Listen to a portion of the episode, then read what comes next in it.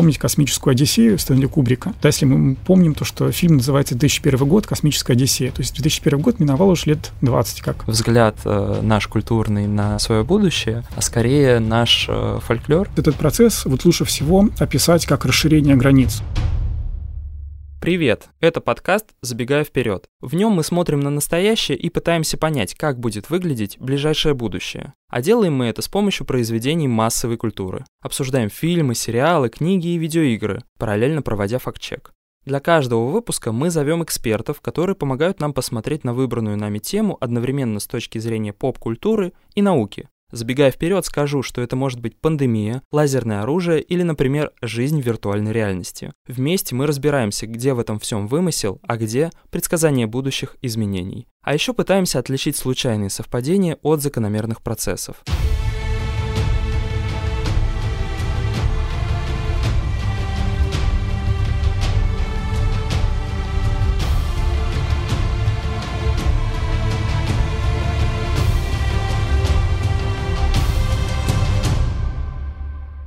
Представьте, что вы смотрите фильм или читаете книгу в жанре научной фантастики. Там авторы, я также буду иногда называть их художниками, подробно описывают, как уже в скором времени изменится наша повседневная жизнь. Причем ну, не только повседневная. Искусственный интеллект, э, новые виды оружия, способы связи и вместе с тем новые человеческие возможности.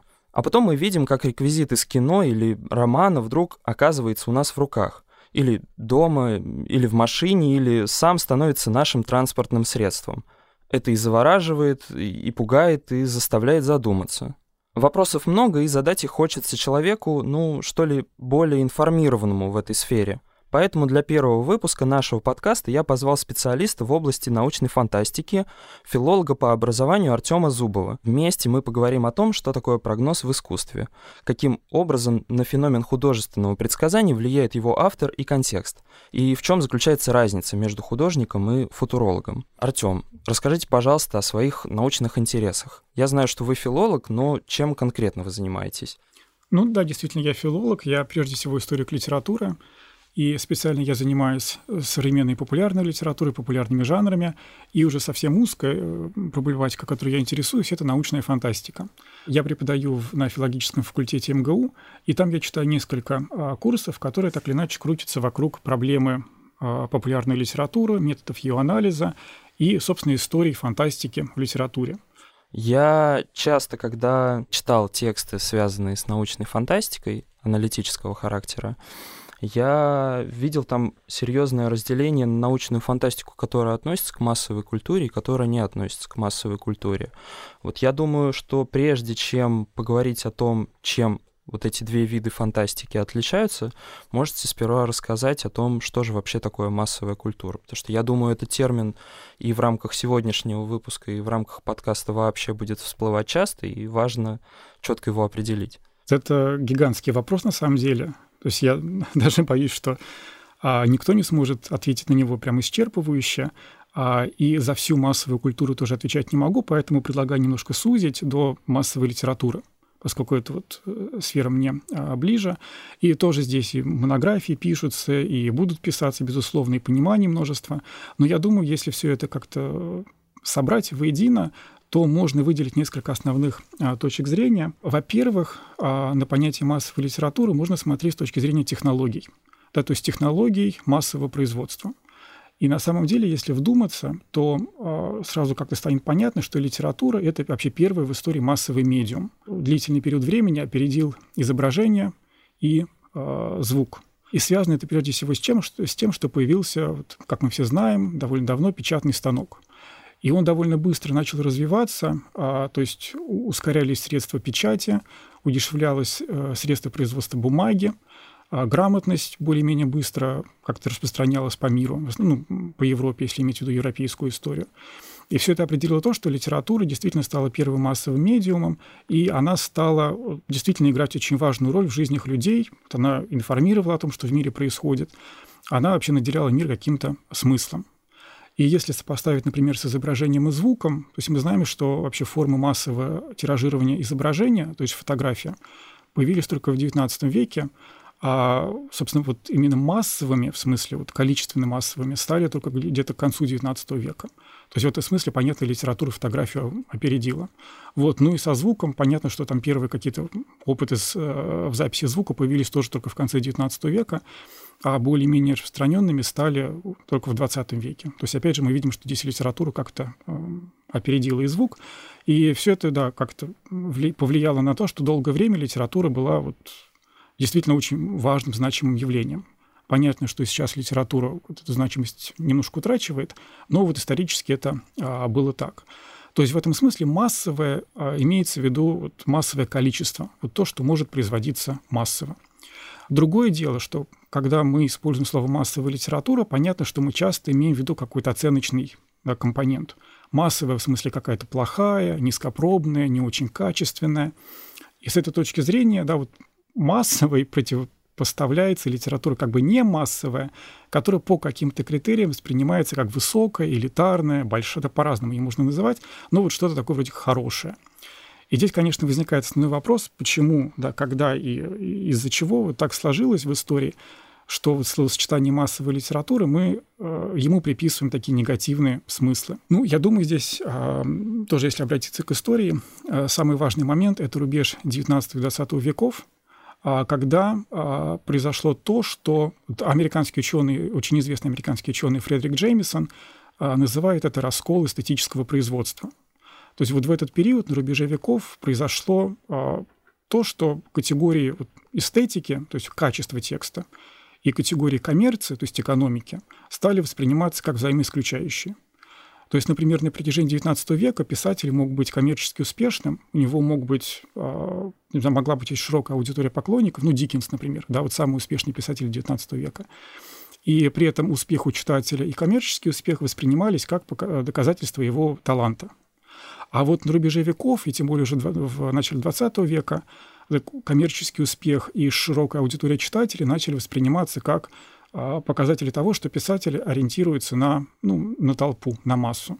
Да, что писатель не использует какие-то сложные приемы, что писатель не обращается к знаниям специальным у своего читателя и пытается писать так, чтобы быть действительно успешным и получать за это много денег. Противовес этому развивается то, что называется элитарная литература, которая, наоборот, делала ставку на какую-то очень небольшую группу образованных читателей, у которых было время на то, чтобы читать сложные тексты, которые обладали достаточным уровнем грамотности, чтобы распознавать все отсылки, аллюзии, цитаты из других текстов, а, и у которых был тоже довольно высокий уровень опыта чтения для того, чтобы, ну, в принципе, воспринимать сложно, сложно устроенные тексты. Соответственно, в, на рубеже веков вот это разделение происходит, и оно вот на протяжении XX века играло очень важную роль. А, но здесь, конечно, нужно сразу понимать, что массовая литература в смысле плохая, она не может существовать без вот этой высокой элитарной. И они вот определяются через противопоставление себя друг другу. То есть высокая элитарная – это та, которая не массовая. А, то есть если бы не было массовой, не было бы как будто бы элитарной. Когда мы говорим про современную ситуацию, да, вот про совсем современную, то здесь очень часто произносится мысль о том, что вот сейчас вроде как все размывается, нет ни высокого, ни низкого, ни жанров, нет ничего, нет, все какое-то такое непонятное а, месиво. А, ну, мне кажется, это верно, но лишь отчасти. То есть мне кажется, что вообще иерархии и разделение на хорошее и плохое, они есть всегда. Другое дело то, что для современной ситуации характерно то, что называется децентрализация а, экспертного мнения. Кто определял, что хорошо, что плохо? Ну, какие-то знаменитые критики, может быть, ученые-филологи иногда. В общем, те люди, которые знают, вот, какой текст хороший. То есть множество сообществ. Эти сообщества локализуются в разных местах, они могут быть реальные, могут быть виртуальные, но так или иначе каждое сообщество формирует для себя некоторый канон, да, какие тексты они считают хорошими, какие не очень хорошие, что формирует свои способы э, создания иерархии, да, от хорошего к плохому, и наделяют эти тексты каким-то своим важным для них э, смыслом. Вот, да, вот, вот, вот она современная ситуация, то есть, несмотря на то, что, казалось бы, все размыто и верха и низа нет, а он есть, просто вот он не локализован где-то в одном месте, а он присутствует в разных а, сообществах. А Я можно бы... тогда угу. сказать, что массовая литература сейчас, определение массовой литературы сейчас, оно сильно отличается от определения массовой литературы в начале века прошлого и тем более еще ранее? Да, да, конечно, мне кажется, это абсолютно точно. А, безусловно, понятие массовой литературы, оно исторично. То есть вот для как, вот каждого периода а, истории, а, оно вот имеет какой-то свой смысл, и это связано и с тем, как технологии меняются, да, там технологии производства, а, там технологии печати или вот э, современная ситуация, всякие цифровые средства, они, конечно, влияют на это понимание. Сейчас помимо термина массовой литературы есть термин популярная литература. И он, мне кажется, во многих отношениях более уместен вот именно применительно к современной ситуации, потому что понятие популярного включает в себя какую-то позицию наблюдателя. Да, все время популярный для кого-то. То есть термин «популярный» всегда включает в себя анализ того, для кого популярный, почему популярный и так далее, и так далее. Когда мы говорим про современную ситуацию, скорее лучше говорить про популярную литературу, чем про массовую. Вот имея в виду эту а, позицию наблюдателя. Может быть, еще дело в том, что термин массовой литературы он приобрел негативные коннотации со временем. Да, да, совершенно верно. Тоже стараются не использовать массовую литературу именно потому, что сразу возникает ассоциация с чем-то плохим, а, маргинальным. Да, маргинальным, да, низкокачественным, а термин популярный, как более новый, он, эти, он более нейтральный в этом смысле, да. Давайте попробуем вернуться немножечко к истокам. Вы говорили про создание печатного станка как такую серьезную отправляющую точку в формировании литературы вообще и массовой в частности. Что известно нам про наиболее ранние фантастические произведения, в частности, текстового формата. Можете рассказать, когда они появились, э, что они себя представляли, как они называются? А мне вот тоже кажется, что здесь очень важно, вот как мы говорили, что термин массовая литература историчен, да, вот он в разные периоды по-разному понимался. То же самое на самом деле касается термина фантастика. Да, фантастика, она исторична, это не универсальное а, понятие. Это означает, например, следующее. Да, вот мы сейчас а, можем читать там, не знаю, Илиаду Гомера или какие-нибудь рыцарские романы средневековые, и они для нас воспринимаются как фантастические. Да, потому что в Илиаде, понятно, вроде боги действуют и какие-то мифические, мифологические существа, а в рыцарских романах появляются тоже какие-то волшебники, сказочные твари и так далее. И для нас все это маркеры фантастичности. Но вот, например, очевидно, что для современников рыцарского романа он не был в прямом смысле слова фантастичным да, потому что не было идеи двоемирия о том, что есть мир реальный и мир сверхъестественный. То есть в реальном мире вполне могли обитать и реальные люди со своими проблемами, и вот то, что мы сейчас принимаем как сказочные какие-то существа. И, ну, тоже, мне кажется, это по-своему интересный процесс, как бы с течением времени, как вот эпохи меняются, и мы можем перечитывать старые тексты, и они для нас наделяются каким-то новым смыслом, именно потому что вот э, те категории, через которые мы на них смотрим, тоже меняются. Да, вот сейчас для нас средневековый роман фантастичен, да, Илиада для нас фантастична, но они не были таковыми в предшествующие периоды. Очевидно, что античные произведения точно не относятся к направлению научной фантастики.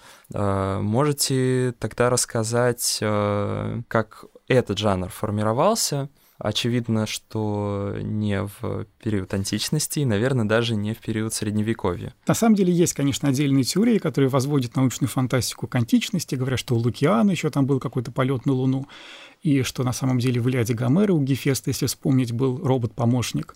Вот, но мне кажется, тоже это такой несколько антиисторический подход. А мне ближе всего теория, согласно которой научная фантастика, вот именно как жанр цельный, оформляется на рубеже 19-20 веков. И мне кажется, такой взгляд, он как-то ближе всего, собственно, к тем изменениям социальным, технологическим, которые в этот период происходили. А происходило вот что. А, да, на рубеже веков технологии, такие как электричество, там, не знаю, телефон, фонограф, а, поезда, но они пораньше появились, но тем не менее, да, там поезда, потом всякие автомобили, машины, новые средства передвижения – все это появляется, и все это становится не только развлечением для какого-то небольшого числа богатых людей, они проникают в жизнь разных слоев общества. То есть электричество на улицах освещает, светит не только там богатым, но, в общем, всем, по сути. Да, поезд а, это, поезд – это первое массовое средство передвижения. Да, на поезде могут кататься не только богачи, на поезде могут кататься и там зажиточные крестьяне, и, в общем, люди разных сословий.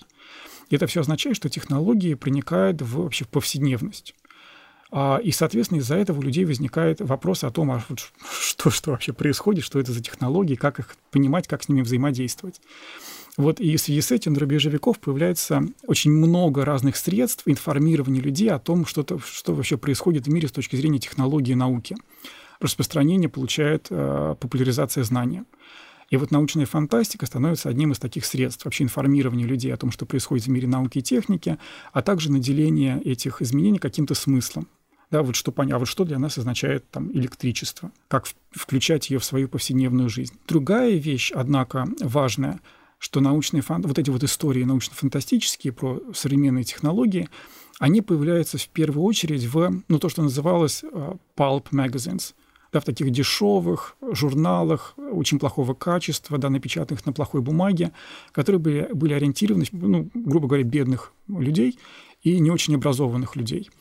Вот, и это определило изначально такой низкий статус, что ли, научной фантастики. То есть она воспринималась как действительно низовой жанр, вот, как бы жанр для бедных, именно потому, что она возникла в журналах, которые на вот эти бедные сословия, малообразованные сословия да, или социальные группы ориентировалась.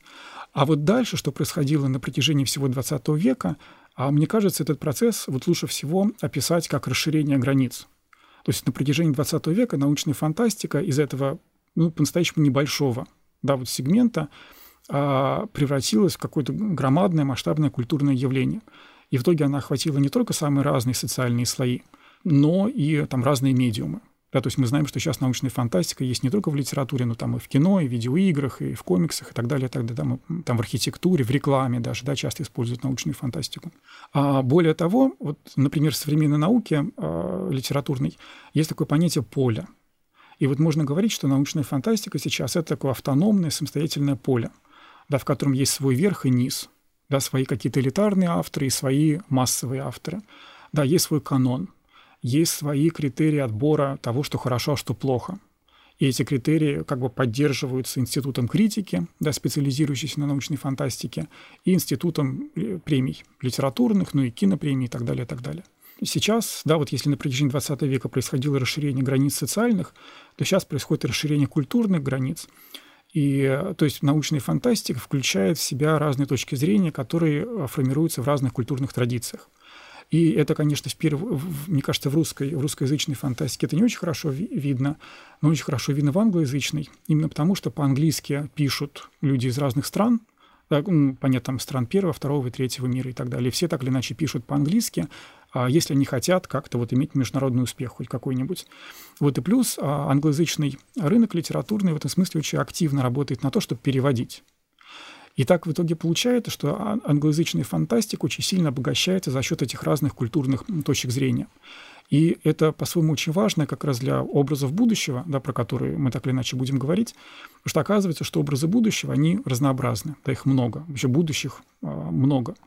А, и вот эта американоцентричность, которая была характерна для англоязычной фантастики на протяжении да, вот большей части XX века, она вот сейчас обогащается другими будущими, да, из совершенно разных культур, и они сложным образом друг на друга накладываются, взаимодействуют. Ну, вот такой вот сложный процесс происходит. И по поводу пересечения научной фантастики и фэнтези могу просто привести пример. Вот один, вот, наверное, мой любимый современный автор это британский фантаст Чайном Евель. И он как бы он показывает, что а, есть разные способы взгляда на этот воображаемый мир а с точки зрения какой-то научной теории, там, волшебной теории, с точки зрения каких-то религиозных представлений, суеверий и так далее, и так далее. И вот в каждом его романе эти разные точки зрения все время пересекаются, и он удивительным образом показывает, что у каждой точки зрения есть свое слепое пятно. То есть научная теория, она может какие-то вещи объяснить, но что-то вот она объяснить не может. Что-то для, нау- для научной теории является вот сверхъестественным, да, вот невозможным. То же самое, там, не знаю, с религиозными представлениями. Да, вот они какие-то явления мира объясняют, а какие-то вот попадают в слепое пятно. И вот самое удивительное, конечно, в романах Мьевеля, как он вот эти разные теории очень точно всегда воспроизводит, а потом показывает, где у каждой теории слепое пятно. И слепое пятно — это есть тот момент, где читатель испытывает опыт вот невозможного. И как бы самое удивительное, что невозможно нельзя назвать, потому что ты назвал невозможно, оно же вроде как возможно, потому что имя мы ему дали. Вот Амьевель как-то так умудряется всегда извернуться, что невозможно не называется, но мы, тем не менее, его через текст можем пережить. Я правильно понимаю, что э, несмотря на то, что условные андроиды, э, искусственный интеллект, это все кажется нам э, более близким и понятным, потому что какие-то подобные формы существуют уже сейчас. Говорить, что магия э, находится в абсолютно другом мире и плоскости и невозможно, нельзя, потому что между магией и нами настоящими примерно подобная пропасть, как между нами настоящими и тем искусственным интеллектом, который нам рисует картины будущего. Известному писателю Артуру Кларку принадлежит высказывание, что любая технология будущего а, неотличима от волшебства, да, неотличима от магии. И а, вообще мне кажется, что вот можно даже попытаться построить такую историю, в которой мы видим, что как те вещи, которые в предшествующей эпохе связывались с магией и волшебством, то есть понятно, что любая магия волшебство — это так или иначе способ воздействия на мир, да, способ кон- контроля мира. А то вот эти разные способы контроля, которые люди в прошлом воображали, они в итоге реализуются, но с точки зрения каких-то технологических а, вещей. Да и в этом смысле, конечно, смартфоны — это самая волшебная вещь, когда ты просто вот там тыкаешь в экран, да, и что-то вот сразу происходит. Да, вот ты совершаешь какой-то пас рукой, и сразу же что-то вот реализуется и воплощается. Так что здесь как во воображение о магии и реализация этого воображения в форме технологии, они, конечно, очень сильно взаимосвязаны. Кажется, что массовая культура или популярная культура, она существует сейчас во многом и вообще сформировалась во многом потому, что на нее был спрос. Вы сказали, что в начале 20 века у многих людей возникали вопросы о том, что это за многочисленные технические инновации, которые появились в мире, электричество, автомобили, поезда, кино. А, и научная фантастика как раз отчасти служила целью объяснения и э, понимания среди людей, что же за этот новый мир, который их теперь окружает. Сейчас э, у нас э, ежегодно, можно даже сказать ежемесячно, выходит а, невероятное обилие продуктов массовой культуры или популярной культуры, которые предлагают иногда диаметрально противоположные образы того, как наше будущее будет выглядеть. И все-таки все эти прогнозы, они э, продиктованы либо конкретными людьми, режиссеры это или писатели, а, но скорее кажется, что сообществом людей, потому что даже над созданием одной книги или над созданием одного фильма всегда трудится целая команда, зачастую большая. То есть у каждой книги хотя бы есть издатель, а скорее издательство. Как вы думаете, те образы, которые мы как читатели, как зрители видим в итоге, знакомясь с продуктом, а насколько они действительно научны в своих начинаниях, насколько они отталкиваются от действительно э, актуальных научных изысканий, или они э, созданы больше в угоду как раз-таки визуальности, эффектности и большей доступности массовому зрителю или читателю? Зависит от конкретного текста, и нужно там конкретные примеры смотреть. Но просто в общем и целом а, мне кажется, что а, если мы видим ну, вот условный образ будущего да, в тексте или какую-то попытку прогноза, и мы очень хорошо осознаем, что за этим стоит заказ, то как к заказу к этому надо относиться. То есть как бы прогноз и заказ — это все таки разные э, вещи. Заказной характер текста, он часто хорошо ощущается, и если он ощущается, это сильный текст компрометирует. Я просто могу вспомнить э, пример довольно яркий, он случился несколько лет назад, мне кажется, в 2015 году. Компания Microsoft заказала у команды писателей рассказы, э, посвященные, собственно, технологическим разработкам компании. И эти рассказы были выпущены в отдельном сборнике. И, как я понимаю, компания Microsoft, там был такой двойной интерес. То есть, с одной стороны, они хотели, а, чтобы писатели написали какие-нибудь увлекательные истории, и таким образом сделали разработки Microsoft более известными широкой общественности. А с другой стороны, у Microsoft был а, такой внутренний интерес как я предполагаю, они планировали, что значит, писатели напишут рассказы про их разработки, дальше эти рассказы прочитают, собственно, изобретатели-разработчики, работающие в Microsoft, вдохновятся, и что-нибудь, значит, этакое новое придумают. То есть как-то значит, творческое воображение возбудится, и они что-нибудь удивительное изобретут. Вот, но не, случилось, не сложилось ни первого, ни второго. Во-первых, да, сборник они выпустили, но, если честно, он получился довольно слабый. То есть не очень понятно, что здесь сыграла роль. Может быть, то, что писателям, писатели бесплатно работали. То есть там представлялось так, что э, Microsoft допускает писателей свои значит, святая и святых, свои закрома, и вроде как это должно рассматриваться писателями уже как достаточная плата за писательский труд а то ли, может быть, просто технологии Microsoft не смогли писателей вдохновить на какие-то интересные вещи.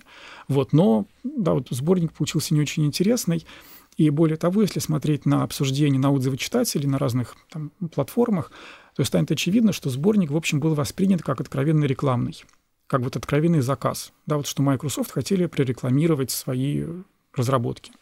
Подтверждение этого то, что сборник, в общем, висит у них на, на сайте этого проекта бесплатно. Вот, как бы заказной характер этого проекта читатели ощутили очень хорошо, и все это сразу же скомпрометировало весь проект, и он не был воспринят как что-то серьезное и интересное.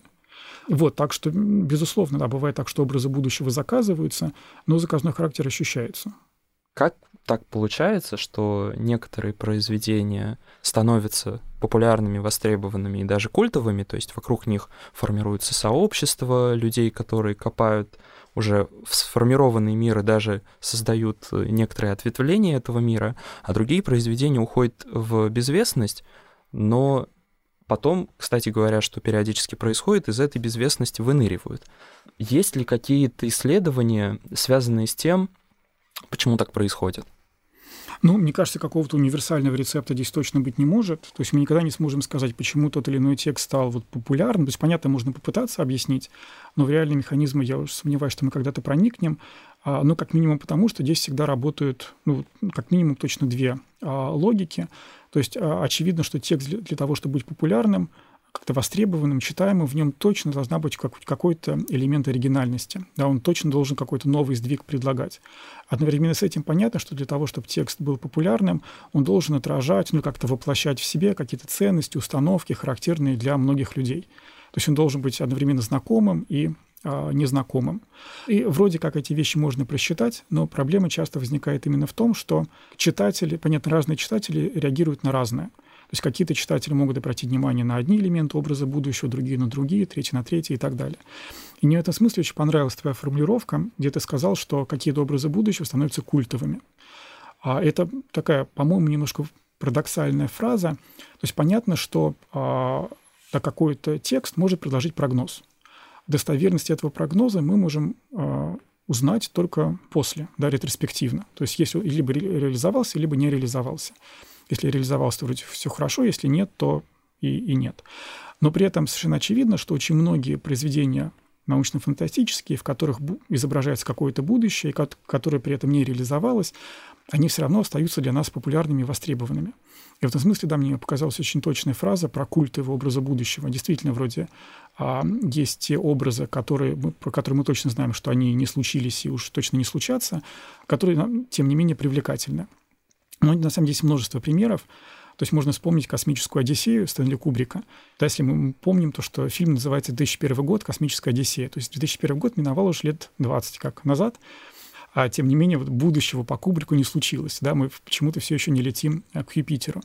То есть в этом смысле по отношению к фильму Кубрика мы живем в каком-то, не знаю, постбудущем, да, вот непонятном таком а, странном а, времени. А, да, вот в этой связи часто вспоминается фильм «Назад в будущее», да, с этими небоскребами, летающими машинами.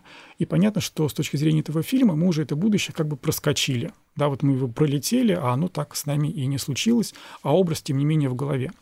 Ну вот, не знаю, лично для меня, наверное, один из самых таких ярких и внутренних культовых образов будущего — это город в «Бегущем по лезвию» Ридли Скотта. Да, вот как мы помним, как строение здания в этом городе показано таким как бы перевернутым образом. Да, там вот то, что должно было содержаться внутри здания, там трубы, проводка и вот прочие вещи, они в фильме Ридли Скотта выводятся наружу. А понятно, что так не произошло, и навряд ли уж так произойдет, как минимум потому, что это не очень практично. Но, тем не менее, этот образ врезается в голову вот именно за счет какой-то такой парадоксальности, да, вот перевернутости. Вот это действительно культовый образ будущего, про который мы знаем, что он к будущему уж никакого отношения не имеет, но, тем не менее, в сознании где-то содержится, он есть как-то полноценный культурный артефакт.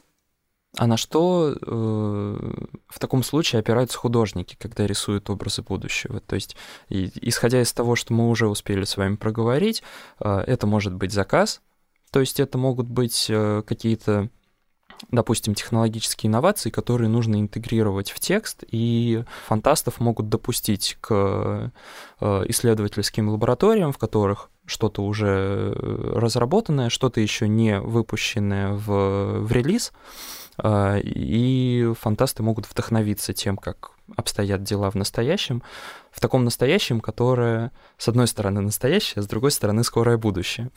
А, фантасты могут отталкиваться от э, того, как эм, выглядит культурный ландшафт сегодня, и переворачивать его с ног на голову. А, что может быть еще? Я тут на вскидку подумал, что, во-первых, это могут быть сновидения, в которых э, рисуются часто образы, приближенные к тому, что может произойти на самом деле, но иногда в каких-то очень странных обстоятельствах или чуть-чуть искаженном э, мире, как мы привыкли его понимать. А, и это может быть наркотический опыт который рисует совершенно какие-то абстрактные представления о том, э, как выглядит мир, э, тоже вроде бы цепляясь за то, как мы привыкли его понимать. А, какие еще бывают варианты? Ну да, здесь, в общем, вариантов множество, конечно. И тут нужно тоже смотреть по каждому отдельному писателю, что каждый находит свои способы для вдохновения. Но про наркотические трипы, да, это понятно, есть известный писатель Филипп Дик, который, в общем, известен очень отчасти именно потому, что он а, употреблял разного рода наркотики и этим вдохновлялся и создавал действительно какие-то странные галлюцинирующие произведения, которые мы воспринимаем именно как какую-то странную галлюцинацию, которая вот именно действует на нас как галлюцинацию, то есть она вводит нас в этот странный, непонятный, перевернутый мир. Вот, если обращаться к каким-то другим источникам, а, ну, тоже, да, здесь все очень по-разному, но вроде как считается, да, что вроде если писатель себя мыслит как научно-фантастический писатель, то он или она должен обращаться к каким-то научным сведениям, статьям и так далее, и так далее. Можно вспомнить, например, писательницу Урсулу Легуин, которая вот известна своей антропологической научной фантастикой. А, и а, для нее это стало абсолютно естественно, потому что она выросла в семье профессионального антрополога. И поэтому вот антропологические исследования, антропологический вот опыт, а он как-то естественным образом у нее вылился. И то есть здесь для нее научный бэкграунд а, оказался таким важным источником вдохновения как по линии фэнтези, так и по линии научной фантастики. Вот. А еще, ну, мне кажется, один из таких самых, наверное, известных и влиятельных в широком смысле слова писателей современных – это американец Ким Стэнли Робинсон – вот он очень известен с романами а, своей марсианской трилогией. Плюс у него очень был хороший роман относительно недавно «Аврора», «Красный Марс». Ну вот, в общем, именно слуху его так или иначе. Писатели-фантасты практически ничего не пишут о том, какие научные журналы они читают или какие да, там, научные конференции они посещают они пишут о том, что нужно вот быть внимательным к настоящему, нужно вот обращать внимание на мелочи, которые тебя окружают, записывать это в блокнотик. То есть, в общем-то, их советы не то чтобы сильно отличаются от, ну, не знаю, советов, которые можно дать любому совершенно писателю, но просто будь внимательным к тому, что тебя окружает, и к своему а, повседневному опыту. И это, на самом деле, очень важно именно потому, что все-таки научная фантастика — это, прежде всего, литература, а не научный текст, да, и, или не там экономический или политический прогноз. Это и вот именно прежде всего литература. А литература это означает, что писатель создает какой-то воображаемый мир, а, в который он читателю предлагает погрузиться. А мы не можем погрузиться в воображаемый мир, если нам не с чем его соотнести. Да, вот если в тексте есть просто описание какого-то гаджета, оно может быть максимально подробным, достоверным, правдивым и точным и так далее, и так далее. Но если этот гаджет никак не вписан в повседневность персонажей, если он для персонажа не имеет никакого там личного или э, более широкого значения, то и для читателя, соответственно, значения иметь не будет. Вот а ценность от чтения появляется в этом смысле тогда, когда вот через персонажа мы поняли, вот, что этот гаджет может означать вот, для, лично для него и там, для общества и культуры, вот прочитав, мы возвращаемся как бы в свой реальный мир, и этот опыт в себе содержим. Да, вот этот опыт мы через чтение так или иначе пережили. Это очень интересно, потому что у меня э, есть множество знакомых документалистов, они говорят, что у них инструкции э, э, ровно такие же. То есть им говорят, что надо быть очень внимательным к повседневности, подмечать детали. Э, детали формируют как бы наш образ жизни, делают понятным ту картину, которую вы хотите запечатлеть для зрителя. Ну и что ли улавливаете какие-то вот, вот эти микронюансы, которые и оказываются наиболее важными. Но при этом документалисты вроде бы занимаются фиксацией того, что есть на самом деле, а фантасты рисуют образы будущего. Фильм а, тоже включает в себя текст, любой фильм, как минимум, это сценарий. Но в то же время э, съемочная бригада, в первую очередь режиссер, общаются со зрителем и через звук, и через видео, и через текст, который э, внутри фильма также зачастую встречается. При этом э, э, все-таки он разговаривает э, о том, что как будто бы сам уже успел увидеть, но, э, но не успел увидеть зритель. Он говорит о том мире, в котором как будто бы побывал сам, но в котором еще не был зритель. В некотором смысле режиссер является экскурсоводом э, в тот мир, в тот музей, который он соорудил сам и в который приглашает зрителя. Таким образом, роль этого экскурсовода, она оказывается очень-очень важной, потому что единственное, что остается зрителю, это поверить экскурсоводу на слово. Но экскурсовод человек, у него могут быть свои э, мотивы. Он может э, зрителя дурачить, может говорить ему все как есть, может заведомо вводить в заблуждение, а может просто подтрунивать над ним. Как нам это разобрать? Да, мне кажется, очень много зависит, собственно, от, э, не знаю, культурного опыта и культурной грамотности смотрящего. Но а, вот здесь что важно и интересно, да, такие вещи, как юмор, ирония там, или пародия, ну, такие разные формы высмеивания, разные формы игрового общения, они очень сильно зависят от того, насколько вот оба участника коммуникации, там, например, там, автор-читатель или режиссер-зритель, владеет общим каким-то знанием. Что понятно, что ирония всегда иронизирует по поводу чего-то. И если, например, зритель не понимает, по поводу чего иронизирует режиссер, то общение и не состоялось. И мне так кажется, что здесь никакой большой трагедии в этом нет, если зритель чего-то не понял, но это просто означает, что режиссер обращался к каким-то не тем фоновым знанием, которым обладает зритель. И очень легко себе представить ситуацию, в которой зритель смотрит другой фильм и понимает, как там строится пародия, ирония, юмор и так далее.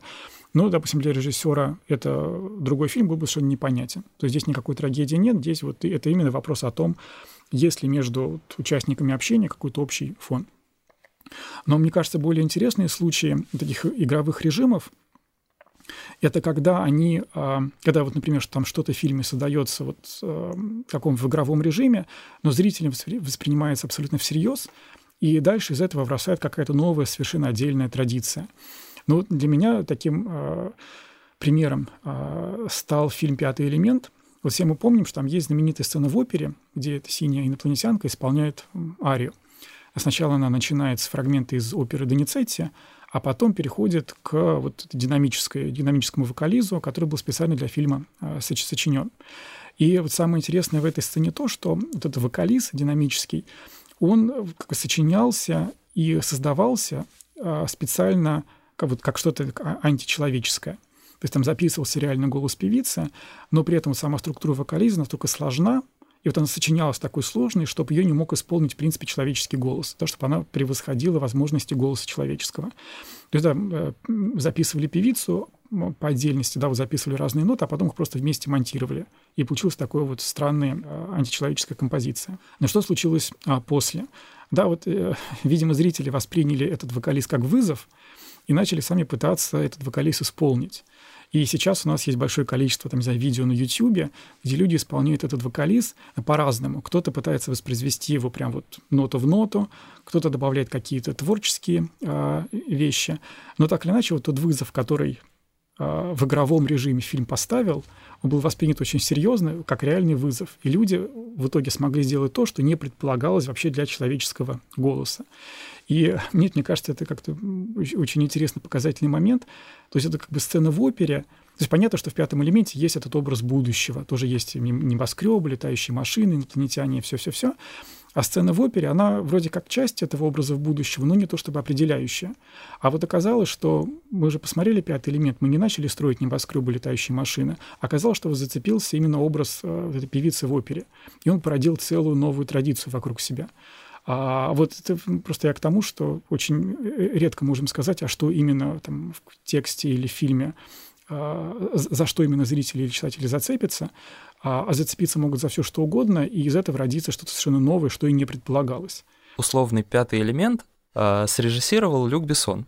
Это вообще французский фантаст, в таком, наверное, классическом уже виде. У него очень много фантастических произведений, которые вышли на свет. И мы понимаем, что часть не сбылась, а часть точно не сбудется никогда. Насколько в этой связи э, уместно вообще вводить термин, который мы еще не употребляли, кажется, визионера.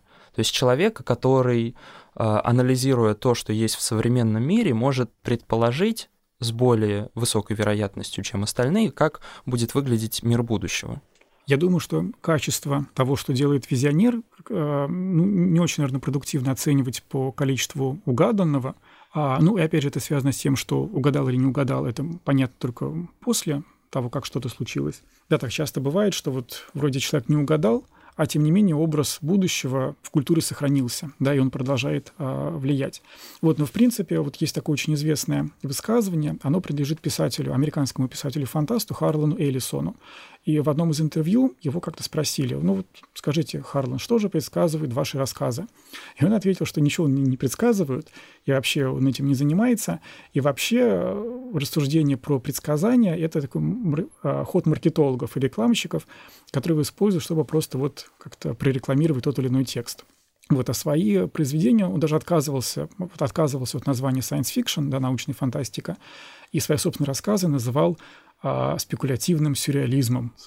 То есть ему было важно подчеркнуть, что да, еще раз он не гадалка, он предсказаниями не занимается, а он пишет о настоящем. Да, и в такой вот спекулятивной, э, условной, фантастической манере пытается рассуждать о том, что происходит в, ну, в, ми в мире вокруг, а, вокруг него.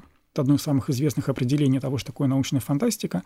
Оно принадлежит американскому ученому Дарко Сувину, и он сказал, что научная фантастика — это литература когнитивного остранения. И он, собственно, использовал термин Шкловского.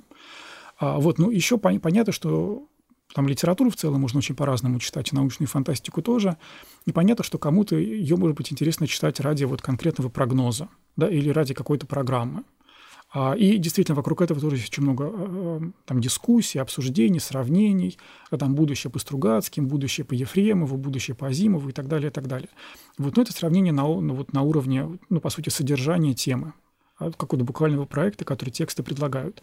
Мне просто а, кажется, ну вот лично мне, интереснее читать эти тексты не с точки зрения вот того, что они буквально изображают, вот конкретного социоэкономического, политического э, проекта, а интереснее читать, а, вот обращая внимание на те вещи, которые вот как бы, может быть, писателем и не воспринимались как э, деталь будущего, да, но которые, тем не менее, в текст проникают.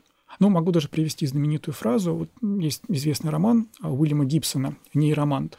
Вот он начинается фразой, что небо над городом было цвета телевизора, включенного на мертвый канал. Вот по-английски это tuned to dead channel. У него там звучит. И вот это, по-своему, очень интересно, потому что понятно, что значит, Уильям Гибсон описывает какой-то мир будущего. Но э, при этом вот фраза «мертвый канал», вот что такое для Гибсона, который пишет роман в начале 80-х годов в Америке, цвет мертвого канала. Это вот то же самое, что вот для меня сейчас. А, то есть ну, это может быть какой? Это может быть белый шум, серые полосы на экране. Это может быть просто синий экран. Это может быть вот, э, да, как раньше на телевидении были эти цветные кубики – вот что здесь Гибсон имел в виду, не очень понятно. То есть для него цвет мертвого канала был что такое абсолютно естественное и понятное, что не нужно пояснять. Это вот актуальный опыт настоящего для него. Но он это вставил в свой образ будущего как вот что-то абсолютно естественное. А, а это вот то, то место, где настоящее вот прорывается через э, рассказ о будущем. И мне кажется, такие вещи как раз очень интересно обращать внимание. Да, вот понятно, писатель что-то сочиняет, сочиняет, но в какие-то моменты настоящее прорывается – и вот это прорывы настоящего говорят о мире даже больше, чем то, что писатель, может быть, буквально там думал и сочинял. То есть, условно говоря, рассказчик из будущего описывал бы цвет неба явно в других категориях, нежели э, автор произведения. Да, да. А тут автор как бы не смог отойти от себя, и вот э, его опыт, реальный опыт прорвался периодически все-таки появляются примеры, которые говорят о том, что даже сама попытка предсказать будущее, она уже, в общем-то, конструирует э, какую-то будущую повседневность, нашу реальную. Я, например, наверняка знаю о том, что э, ховерборд из э, «Назад в будущее», это доска такая летающая, вроде бы на какой-то электромагнитной тяге, она не появилась в обещанный срок, но разработки такой доски действительно ведутся, и на Ютубе можно найти множество видео, в которых показано, что, о боже мой, на 15-20 секунд человек встал на эту доску, и она действительно парила где-то по водной глади или над землей. Что же нам делать в плане какой-то такой линейности времени, где мы вроде бы рассчитываем э, на какое-то последовательное прохождение из точки, э, где мы находимся в настоящем, в точку, которая будет в будущем, но при этом знаем, что э, даже сама попытка как-то предсказать то, как будет выглядеть наше будущее, оно уводит нас от э, того будущего, которое мы представляем в данный момент. Кажется, очень сложная формулировка вопроса. Ну да, нет, мне кажется, это вопрос, собственно, о том, вот когда мы читаем научную фантастику, а, вот, собственно, что, что происходит.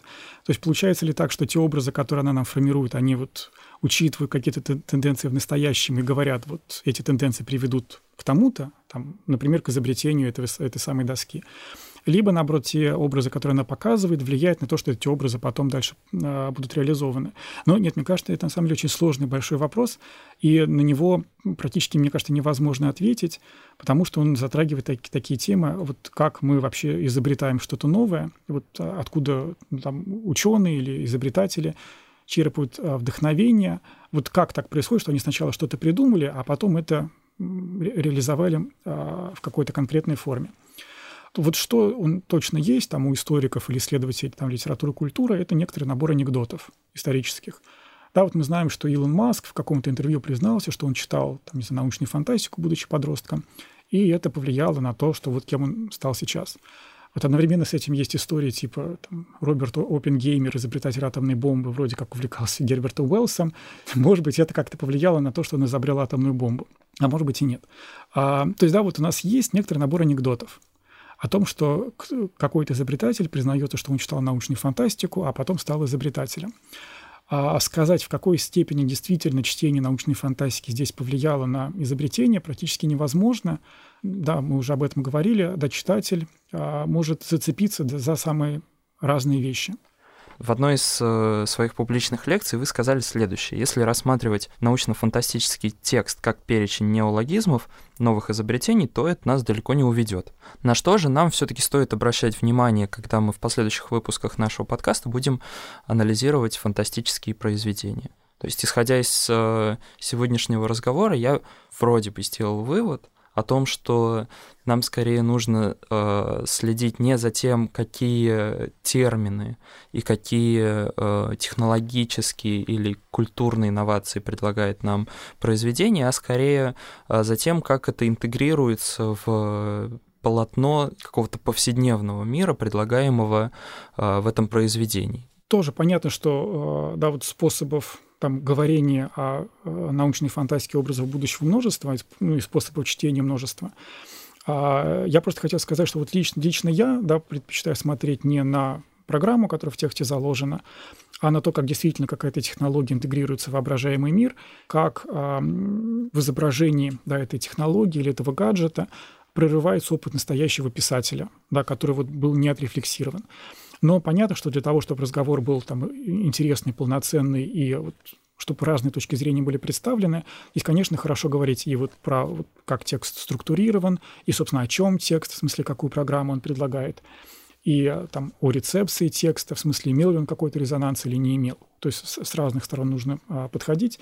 А, то есть понятно, что там массовая культура или популярная культура – это та культура, про которую мы все чего-то знаем, и которая нас окружает, это, собственно, та культура, в которой мы живем, и а, поэтому мы часто склонны а, говорить о ней как бы, ну, вот на ее языке. Да, и а, мы можем говорить о научной фантастике на языке научной фантастики. То есть вот используя а, тоже вот язык прогнозов, язык каких-то технологических спекуляций. Но мне кажется, для того, чтобы разговор был более продуктивным, а, нужно все время как-то выйти за пределы этого языка, чтобы посмотреть на предмет со стороны. То есть всегда нужно какую-то критическую дистанцию соблюдать. И говорить, например, о научной фантастике не на языке научной фантастики, да, или о массовой культуре не на языке массовой культуры, а на каком-то другом языке описания. И это позволит, ну, мне кажется, как раз вот этой многосторонности и многоаспектности э, разговора. Ну, то есть не определять термин через термин, а вводить его в какие-то очень, ну, более привычные лингвистические рамки. Спасибо большое за эту приятную и конструктивную беседу. Кажется, мы э, сумели сформулировать и рамку, которой мы будем э, придерживаться в будущих выпусках, и провести такой интродакшн в нашу тему. Со следующего выпуска мы уже начнем расследовать, какие актуальные события могли бы предсказать конкретные ведения массовой культуры. И сейчас хочу обратиться к нашим дорогим слушателям. У нашего подкаста нет четкой структуры, а мы наверняка могли бы забыть упомянуть о чем-то важном, о каких-то произведениях, о каких-то феноменах. Поэтому мы очень ждем ваши пожелания по фильмам, книгам, играм, которые нам нужно будет обязательно обсудить. Пишите, о чем хотите узнать побольше и кого из экспертов послушать. Пишите нам на почту. Мы ее оставили в описании. Это был подкаст «Забегая вперед». Следите за выходом новых выпусков в Apple Podcasts, CastBox, SoundCloud, Яндекс.Музыки, Google Podcasts, Spotify и ВК подкастах.